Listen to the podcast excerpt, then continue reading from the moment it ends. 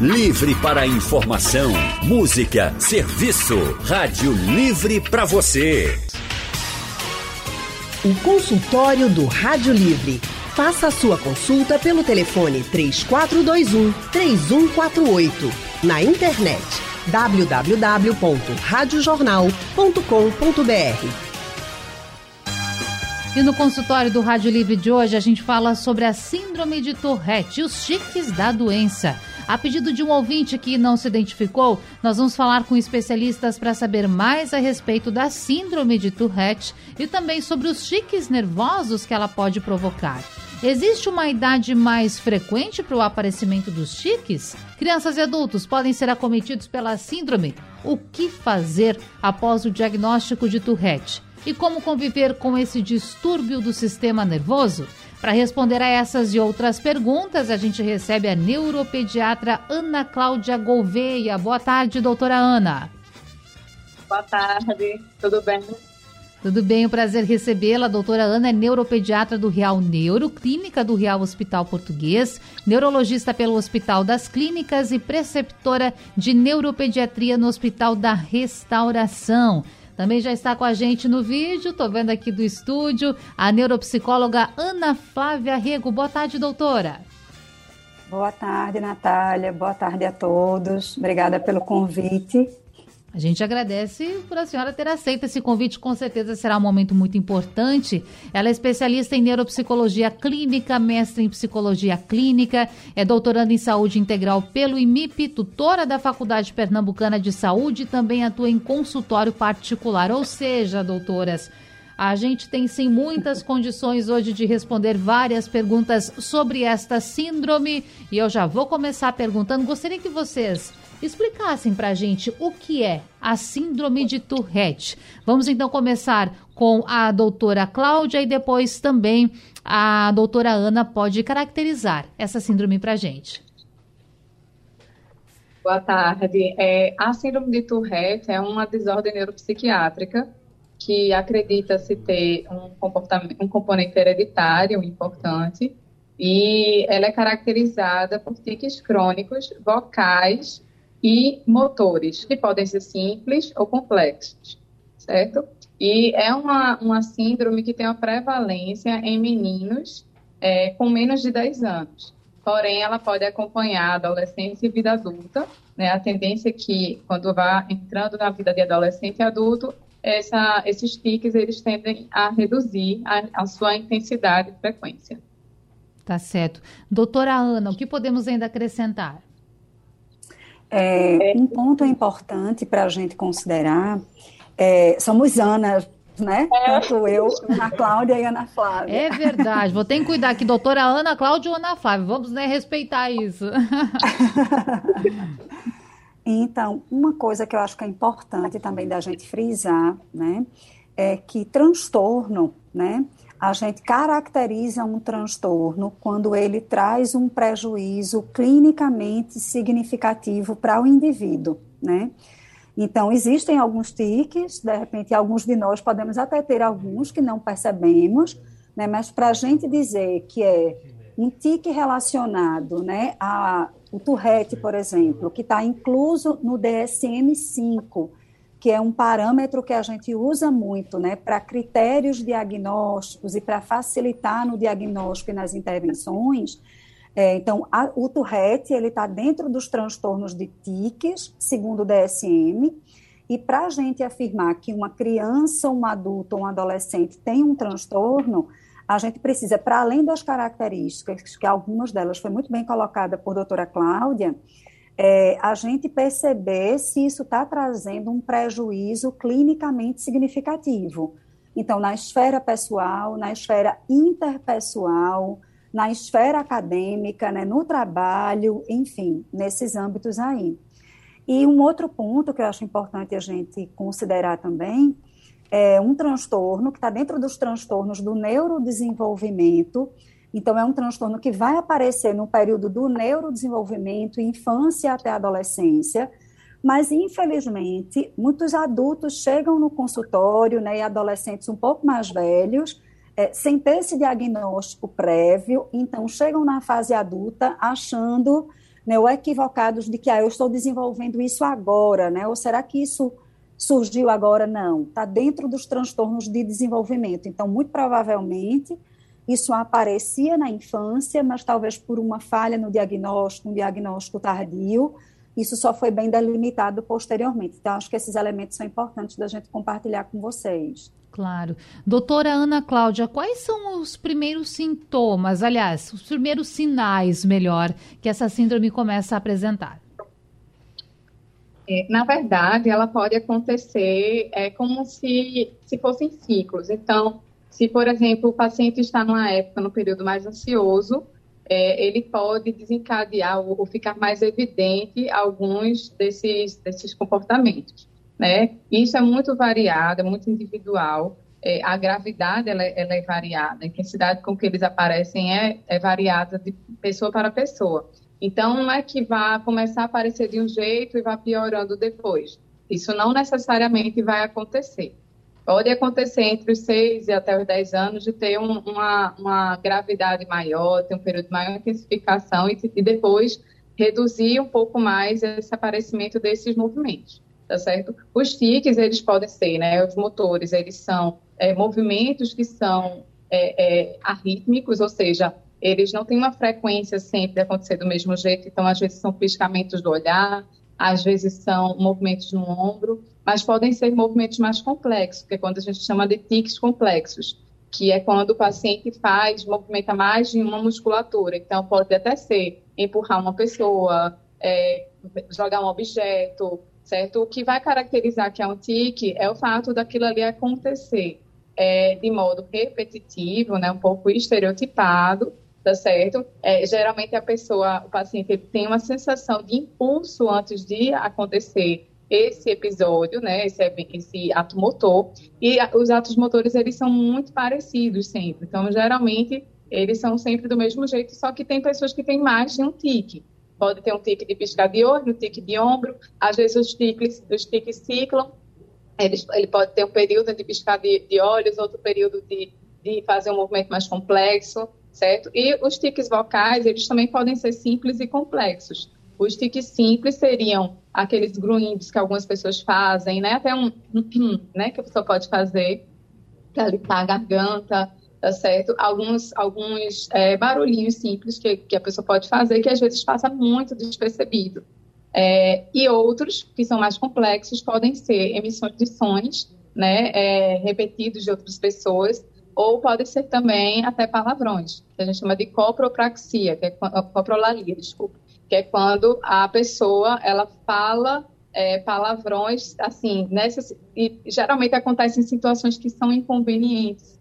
Está numa reunião e a pessoa solta um palavrão que não não não está ali associado mas tem a ver com a ansiedade daquele momento que geralmente a ansiedade é um gatilho importante para que esses tiques eles aumentem a intensidade né? Como eu falei ele pode a pessoa pode passar um período sem ter depois aparece um momento de maior ansiedade e, e desencadeia mais eventos, tá certo? Tem um filme que acho que destaca bastante, doutora, isso que a senhora estava falando. Se não me engano, o nome é TikTok desse filme. Estou fazendo propaganda já para o pessoal assistir, viu? Porque ele mostra é, a história de várias pessoas, ou então as histórias de muitas pessoas, cada uma delas com algum tipo de, de manifestação de tique ou uma mania também, não sei. Depois a gente pode falar sobre as diferenças, né? Sobre um esses termos. Sobre e, e, esse filme, ele, quem está nos acompanhando, que já assistiu o filme, eu acho que identificou um pouco isso que você estava falando agora. É, tem essa plataforma do TikTok, né, que algumas pessoas, alguns influencers que têm síndrome de Tourette, eles começaram a compartilhar as suas vidas. É, e com isso, é, eles ganharam vários seguidores, milhões de seguidores, e o que se observou, e saiu até um artigo recente sobre isso, é de que é, algumas mulheres jovens é, que já não é tão frequente e que não tinham passados de tiques prévios, elas durante esse período da pandemia apareceram é, apresentar tiques. Só que o que fez os pesquisadores ficarem mais atentos é porque esses tiques eles eram semelhantes em, em vários lugares diferentes do mundo.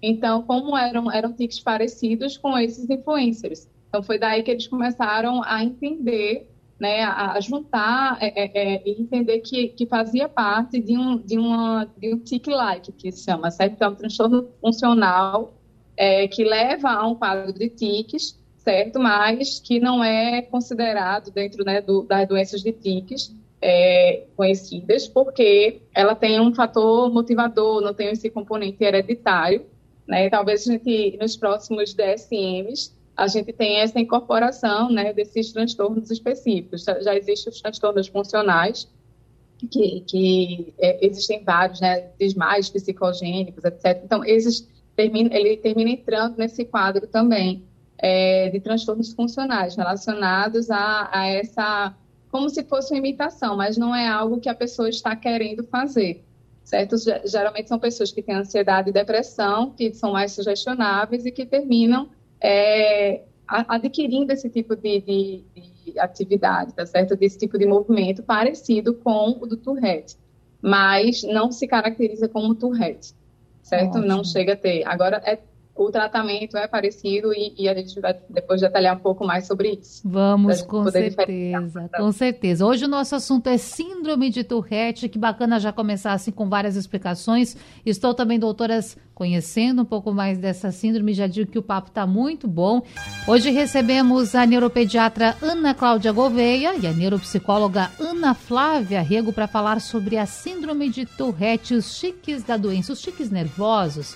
Nosso papo começou muito bem, já com certeza tirando dúvidas dos ouvintes. E eu gostaria de perguntar agora para a doutora Ana Flávia, a senhora que é neuropsicóloga. Doutora, tem muita gente que fala sobre mania, sobre tique, tem gente que não dá bola, que acha que a outra pessoa está forçando uma situação. Eu gostaria que a senhora explicasse sobre esses tiques. Claro que a gente está falando sobre a síndrome de Tourette, mas eu imagino que tiques nervosos também podem acontecer em outras doenças, é isso mesmo? É, é isso mesmo, Natália. É, uma coisa que eu acho importante a gente considerar também é, é o seguinte, e isso a gente fala muito para os pacientes no consultório, né? Eu digo isso muito para os meus pacientes, que sentimentos geralmente a gente não contesta, né? E às vezes até alguns comportamentos, tá?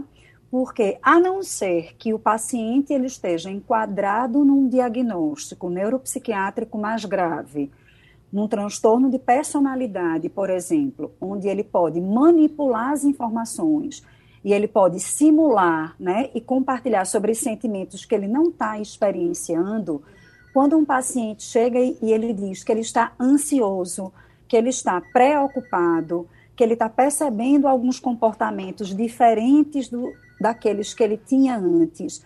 Então, a gente precisa acolher isso, né? O que a gente geralmente trabalha com esse paciente, e aí dentro da abordagem específica com a qual eu trabalho no consultório, que é a terapia cognitiva comportamental, a gente vai psicoeducar, é o termo que a gente utiliza, né? Explicar para o paciente por que é que ele funciona do jeito que ele funciona e que muitas vezes aquele tique, aquela mania, aquele desejo, ele não vem simplesmente porque ele quer. E a doutora Cláudia, inclusive, colocou que é, existem alterações neuroquímicas, né? existe um funcionamento neurológico que justifica muito desses tiques, dessas manias, de alguns comportamentos compulsivos, e aí é, a gente teria que ter muito tempo para discutir sobre muitas coisas, mas é possível que, inclusive, uma estrutura do nosso cérebro é, que está relacionada com essa nossa região frontal e que é responsável pelo funcionamento executivo, e dentro do funcionamento executivo está o controle dos nossos impulsos, é possível que essa região, a funcionalidade dela, esteja sofrendo a interferência né, esteja interferindo, inclusive, nessas manias, nesses comportamentos compulsivos, né, nesses desejos que muitas vezes até nos tiques, né, a gente diz que é um desejo premonitório irresistível. Então, o paciente ele tem uma ideia, ele tem um desejo, ele tem um comportamento que ele acha que ele precisa executar e que, de repente, se ele não executar, e aí no caso do toque especificamente, que é um outro transtorno, algo de muito ruim pode acontecer Né? Então, acho que a gente precisa, lógico que nem todas as pessoas vão ter o conhecimento disso, e que bom que a gente tem esse espaço aqui, né, para poder disseminar o conhecimento, para que os familiares, os amigos, a escola, os professores possam estar mais sensíveis, e ao invés de uma crítica ou de uma contestação diante daquilo que o paciente está apresentando, a gente possa acolher, a gente possa compreender o que é que de repente pode estar por trás daquele comportamento, daquela mania, enfim. O que é muito importante. Doutora Ana Flávia, quando que esse comportamento repetitivo, esse tique se torna um problema? O que a senhora observa a partir da conversa com os pacientes? É realmente quando aquilo se torna o centro da vida, o mais importante ou uma das coisas mais importantes? Sim. Né? Eu diria que, é, novamente, eu queria retomar aquele critério diagnóstico que é importante, sabe? Que o DSM ele fornece para a gente que é quando o paciente ele traz que isso está repercutindo negativamente no funcionamento dele, né? Seja no por exemplo, no ambiente de trabalho, né? Então ele está gastando muito tempo precisando executar aqueles tiques ou aqueles comportamentos, né? Aqueles padrões repetitivos. Isso acaba, acaba consumindo tanto tempo dele que ele não consegue focar no trabalho, por exemplo, né? Ou às vezes na escola, né? E aí uma coisa importante para a gente pensar, aquela criança é, que tem é, a síndrome de Tourette, né? Ou que tem de repente outros transtornos, e aí os colegas começam de repente a brincar, a fazer chacota, a escola não compreende muito bem, essa criança não quer ir para a escola, né? Fica mais reclusa. Então, quando o paciente ele traz isso, né? A família traz, no nível de sofrimento e de incômodo, então a gente precisa não só acolher, mas a gente precisa pensar para cada caso uma intervenção que é adequada. E no caso da psicoterapia, né, a intervenção a gente vai trabalhar sempre com um foco nos pensamentos, e doutora Cláudia colocou, inclusive, muito bem que a ansiedade, ela acaba sendo um gatilho, né, o estresse, que gera um pouco mais é, de frequência desses comportamentos. Então, a gente vai trabalhar com o paciente para auxiliá-lo a identificar que situações são essas que são mais geradoras de ansiedade e ajudá-lo a refletir, né, a identificar essas situações, Aí ele percebeu o que é que ele sente naquela situação e como é que ele se comporta. Então, as intervenções vão ser nesses pensamentos e na identificação dessas situações, mas da gente buscar também é, comportamentos alternativos que não é, o ceder à pressão do tique, por, por mais forte que seja. Ok. Doutora Ana Cláudia, vamos agora falar então sobre crianças, adolescentes, levando, claro, em conta a sua especialidade, neuropediatra. Porque a gente falava no início que a síndrome de Tourette, ela se apresenta nesse período da vida, os primeiros sinais, melhor assim. E eu gostaria de, de perguntar para a senhora se tem alguma idade específica dentro desse período da infância e da adolescência que esses sinais aparecem, e aí, claro, a partir da sua experiência com os pacientes. É, se tem algum período, por exemplo, a partir dos dois anos, a partir dos três anos, o que a senhora observa? A média de idade é com seis anos de idade e um predomínio de quatro vezes maior em meninos, em relação às meninas. Mas pode aparecer com quatro anos de idade, com três. A gente já, assim, teve alguns quadros mais novos, mas nesses quadros mais novos requer um pouco mais de atenção, porque pode ser algo que está, assim, atrelado a outros tipos de doenças neurológicas, certo? Não somente um quadro de, de síndrome Tourette tá certo? Porque ela é do predomínio dessa fase do que a gente chama do escolar, tá bom? Que é dos seis anos de idade.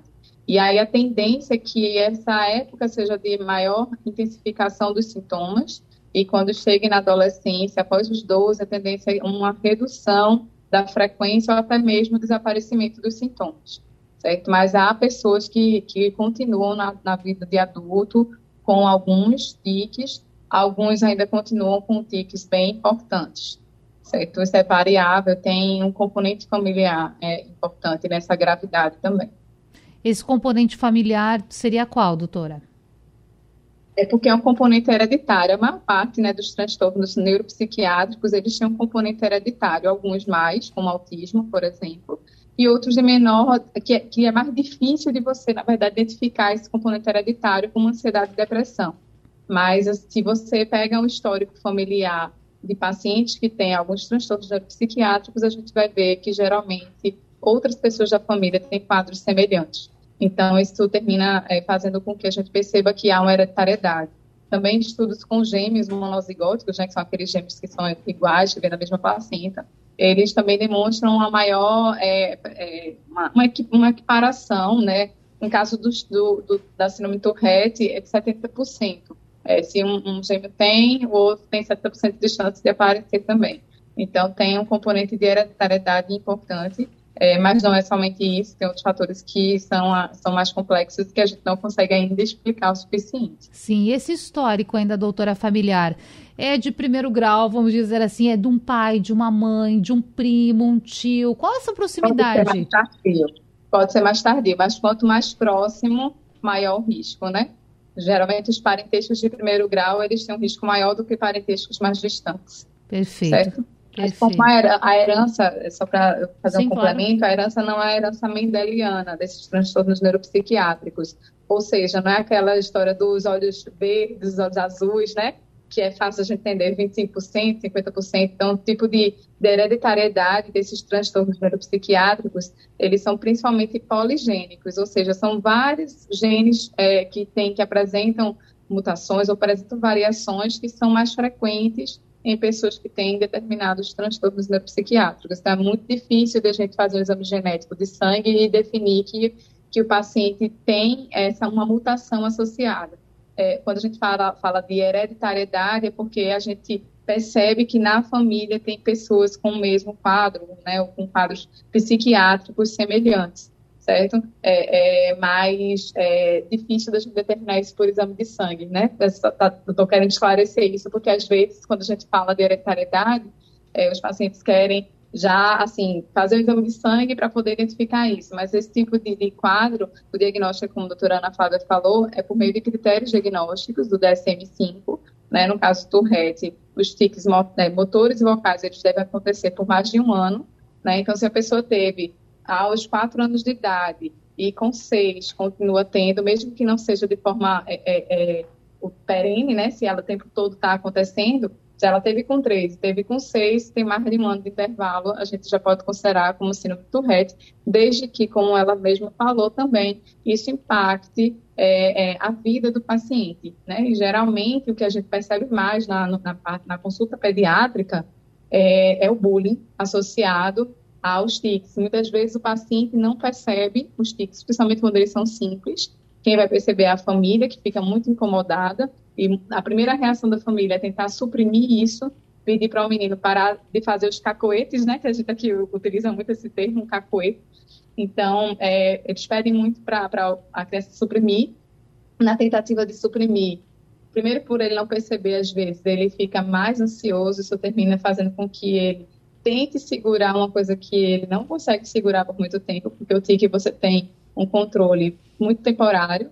Então, você tenta segurar, mas quando você vem, vem com intensidade muito maior. Tá certo? Então, é, isso acontece muito. E acontece muito de os colegas repararem, né? Alguns tics podem ser incômodos, de fato, né? Principalmente o que tem emissões de sons. E aí os, os colegas começam a chamar atenção, isso termina sendo um gerador de também novos problemas. Né? Às vezes a criança ela já tinha um componente ansioso e aí após um bullying ela pode piorar a ansiedade, ela pode desencadear um quadro depressivo também. Então termina sendo um, um, uma, uma questão até de retroalimentação. Né? A gente é, já tem uma ansiedade gerando tique, e o tique termina aumentando a ansiedade pelo fato de o paciente estar tá passando por questões socioemocionais. Né? Então, assim, isso é bem importante a gente trazer. Às vezes Sim. os tiques são muito simples, a gente não precisa ter um cuidado maior é, porque não está impactando a vida da, da, daquela criança, daquele adolescente. Doutora, inclusive vou fazer uma correção, porque mais cedo eu falei do filme, é, mas eu falei o nome errado, viu? É Toque Toque, não é TikTok. A gente está tão acostumado com o TikTok ou seja, fica a dica aí para os nossos ouvintes e internautas. Se quiserem também saber um pouco mais desse universo, tem o um filme que mostra aí diversos casos, então toque, toque, já fica a dica, agora eu me corrijo também. E aí eu gostaria de perguntar para a doutora Ana Flávia o seguinte, doutora, a gente então tem essa síndrome de Tourette que tem os primeiros sinais aí logo nos primeiros anos de vida. Agora, assim como vocês já colocaram, doutoras, tem casos em que a situação continua, que acaba é, prosseguindo durante a vida adulta. E a minha pergunta é: essa síndrome ela pode evoluir para uma outra situação mais grave se continuar, se perdurar?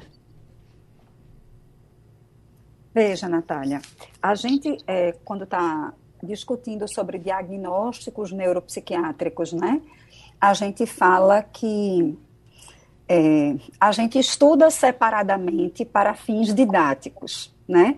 Mas é muito comum que os pacientes eles apresentem comorbidades, que são doenças associadas, né? Transtornos que meio que um colam no outro, né?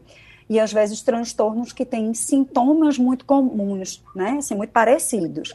Então, o que a literatura mostra para a gente é que existe a possibilidade, sim, de uma associação entre a síndrome de Tourette, por exemplo, um diagnóstico de transtorno de déficit de atenção e hiperatividade, que é o TDAH, né, é, o próprio transtorno obsessivo compulsivo, que é o TOC, né? Então, assim, é possível e é muito comum, na verdade, que na prática clínica doutora Cláudia colocou sobre a questão da ansiedade e depressão, né, que também são transtornos muito comuns.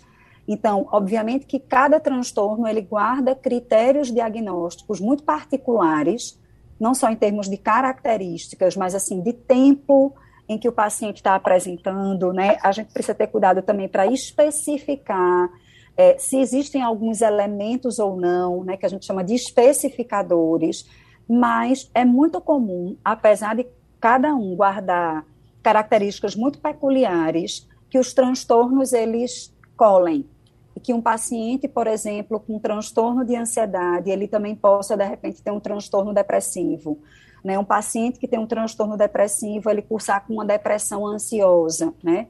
Então, é possível sim, né? E aí quando a gente fala de crianças, principalmente adolescentes, por isso que é importante que os pais estejam atentos, a, a escola também esteja atenta, né?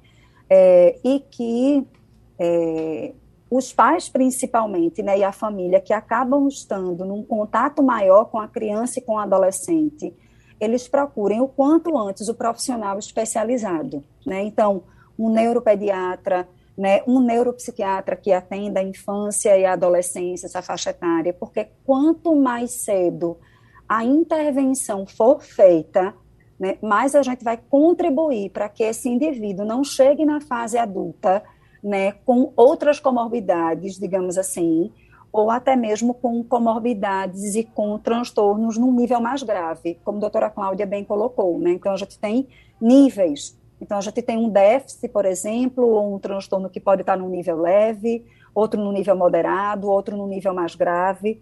Então, é muito importante é, que a gente esteja atento a isso, né? E, e, nós, enquanto profissionais da saúde, vocês, enquanto bons comunicadores, é, e aí eu queria frisar mais uma vez para que a gente possa frisar mais uma vez para que a gente possa realmente disseminar o conhecimento e psicólogos que trabalham muito com crianças, adolescentes, eles trabalham muito com orientação para pais, com orientações para a escola. Então há uma periodicidade em que esses pais são chamados para uma consulta e há uma periodicidade na visita desse psicólogo na escola, né, para acompanhar mais de perto e fazer as orientações necessárias o que é fundamental. E agora uma pergunta para as duas Anas. Primeiro, a doutora Ana Flávia, que já está falando.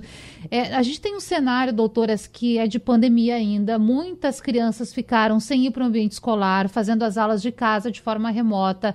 A internet, que já é muito presente, é uma realidade. As crianças amam, os adolescentes também, YouTube, eles acompanham vários canais. Então, levando em conta toda essa questão psicológica também, que o período já coloca, eu gostaria de perguntar então para as senhoras se, no caso da síndrome de Tourette, isso pode ser acentuado, piora o quadro, vocês percebem uma piora no cenário ou não, ou pode ajudar de alguma forma. Essa inserção da internet na vida das crianças atinge ou não essa síndrome?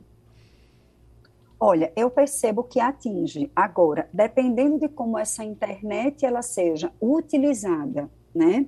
Ela pode ser um canal é, promoção de saúde, mas ela pode ser um canal é, de promoção de doença, né? e principalmente no que a gente está falando, que a ansiedade na síndrome de Tourette e em outras questões é um gatilho muito forte, né? Então, se o indivíduo ele está mais ansioso, ele está mais estressado, há uma propensão muito maior dos tiques aumentarem, né, e de se agravarem. Então, dependendo, é importante que os pais estejam atentos, né, os avós, né, é, naqueles espaços onde a criança tem gasto mais tempo, porque tanto a internet ela pode ser promotora de saúde, e de repente eles podem pegar um vídeo interessante de alguém com um bom conhecimento e com uma boa intervenção, né, isso facilitarem muito, como eles também podem ficar mais ansiosos e isso intensificar um quadro já pré-existente. Vai depender realmente da utilização e do filtro que essa criança, esse adolescente, juntamente com os pais, eles vão conseguir fazer do conteúdo que está sendo visto, né? Claro. E acho que, de certo modo, a gente até falou sobre isso ao longo da pandemia, né? De que é, a própria informação, né, que a gente precisa, de fato, dela para a gente saber como se posicionar, mas a gente também precisa filtrar a informação de qualidade, porque ela pode ser mais ansiogênica e mais adoecedora do que é, contribuir para a saúde mental. Certeza. Doutora Ana Cláudia, agora, qual a sua visão sobre a internet nesse processo todo da Tourette?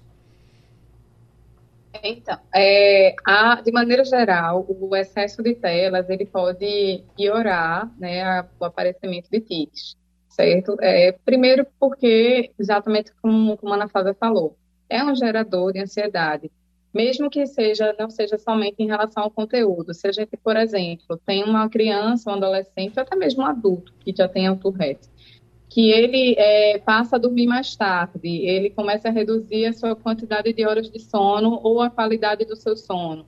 E isso, de forma crônica, termina impactando em sua saúde mental e levando a, a quadros de ansiedade ou piorando a ansiedade pré-existente. Isso pode facilitar com que apareçam o, o, o fenômeno dos tics, né? Além de que muitas vezes assim o, o conteúdo do que se assiste é repetitivo, né? Então na, no cérebro a gente precisa ter, a gente precisa utilizar todas as nossas áreas para que a gente desenvolva maior nível de, de capacidade mental.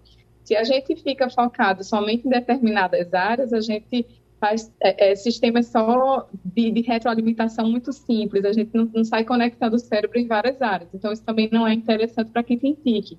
De repente, se o tique da pessoa tiver associação com algumas áreas que, que estão sendo estimuladas, isso pode piorar. Essa é uma outra questão também. E, e outro fator é, é, também é se, por acaso, o paciente tem acesso, né, geralmente crianças e adolescentes, se não tiverem assessoria dos pais, eles vão escolher é, é, conteúdos que não são tão informadores, né?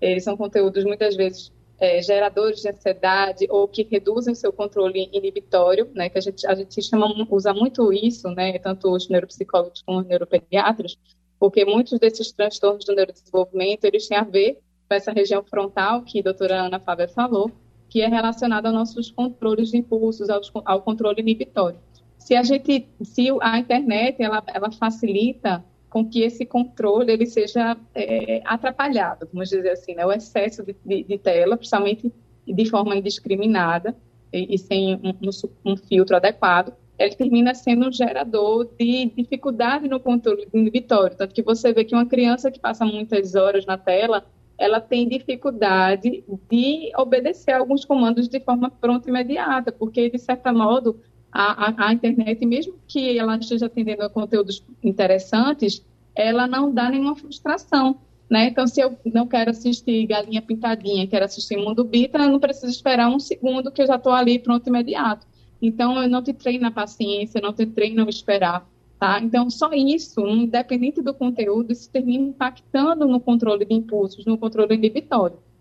Em crianças pequenas, elas devem ter não só o controle do que se assiste, mas muito também o controle do tempo de tela. E é já sabido que o tempo de tela para crianças de menos de 3 anos é zero horas, né?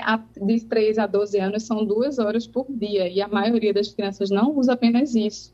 Né? Então, isso já interfere não só do ponto de vista de pressão alta, de, de problemas oftalmológicos, de aumento de obesidade, não só nisso, na parte física associada ao sedentarismo, mas influencia também somente o tempo de tela nessas questões relacionadas à saúde mental. E se a gente soma isso a conteúdos inapropriados para a idade, né, ou filmes que são, mesmo que sejam apropriados para a idade, mas que sejam muito rápidos e terminem gerando um pouco mais de agitação psicomotora nessa criança, a gente termina facilitando a ansiedade e facilitando a ansiedade, a gente termina facilitando um aparecimento de tiques naquelas pessoas já predisponentes. Importante, esse consultório está muito bacana. Último bloco do consultório, síndrome de Tourette é o nosso assunto hoje. Nós temos uma pergunta que chegou pelo painel interativo, um ouvinte que não quer ter nome divulgado, mas ele pergunta, doutoras, quanto ao tratamento. Necessariamente é medicamentoso ou acompanhamento apenas psicológico por si pode levar à cura, doutora Ana Flávia?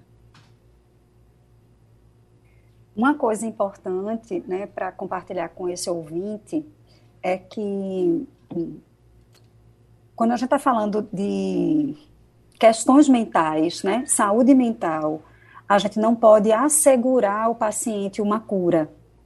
A gente discute o termo que a gente utiliza é remissão dos sintomas, né? Então, o que a literatura respalda, né, para o tratamento da síndrome de Tourette, bem como outros transtornos, mas já que a gente está focando na síndrome de Tourette, é, principalmente dependendo da gravidade do caso, é que a terapia ela precisa ser combinada. Então, é um paciente que provavelmente vai precisar fazer uso da farmacoterapia, e a doutora Cláudia vai poder falar muito melhor sobre isso do que eu, porque tem medicações específicas mas associado à farmacoterapia, à psicoterapia. Então, a gente vê que há um sucesso muito grande para diferentes transtornos quando a gente combina né, o tratamento medicamentoso e ter um especialista acompanhando e ter também um psicólogo acompanhando, né? Então, assim, sugiro que é, as pessoas que estão nos ouvindo, né, não façam um diagnóstico próprio, né? Então, quando a gente escuta sobre critérios diagnósticos, isso é muito bom, porque é um alerta para a gente, mas antes que a gente bata o martelo, né, que a gente procure um profissional adequado. Então, um neuropediatra, né, o neurologista, o psiquiatra, um psicólogo, para que se forme essa rede de cuidados e o paciente ele seja assistido como ele precisa. Doutoras, eu gostaria muito de continuar esse papo, mas infelizmente o relógio está nos apertando. Esse consultório foi muito bom e eu espero que ele possa ter ajudado muitas pessoas, viu, que estão nos acompanhando, que estavam com dúvidas. Eu tenho certeza que ele ajudou demais. Eu agradeço pela participação, doutora Ana Cláudia e também doutora Ana Flávia. Obrigada. Obrigada, Natália. Obrigada, um, obrigada. Um abraço, foi um prazer falar com a neuropediatra Ana Cláudia Gouveia, ela que é neurologista, aliás, neuropediatra do Real Neuroclínica do Real Hospital Português, também neurologista pelo Hospital das Clínicas e preceptora de neuropediatria no Hospital da Restauração, e a neuropsicóloga Ana Flávia Rego, que é especialista em neuropsicologia clínica, mestre em psicologia clínica, doutoranda em saúde integral pelo IMIP, tutora da Faculdade Pernambucana de Saúde e também atua em consultório particular. E assim a gente vai encerrando o Rádio Livre de hoje. Voltamos amanhã às duas da tarde com muita informação e também prestação de serviço. A produção é de Gabriela Bento, trabalhos técnicos de Big Alves, Edilson Lima e Sandro Garrido. No apoio, Rosângela Vanderlei. No site da Rádio Jornal temos Isis Lima. A direção de jornalismo é de Mônica Carvalho. Sugestão ou comentário sobre o programa que você acaba de ouvir, envie para o nosso WhatsApp 99147 8520.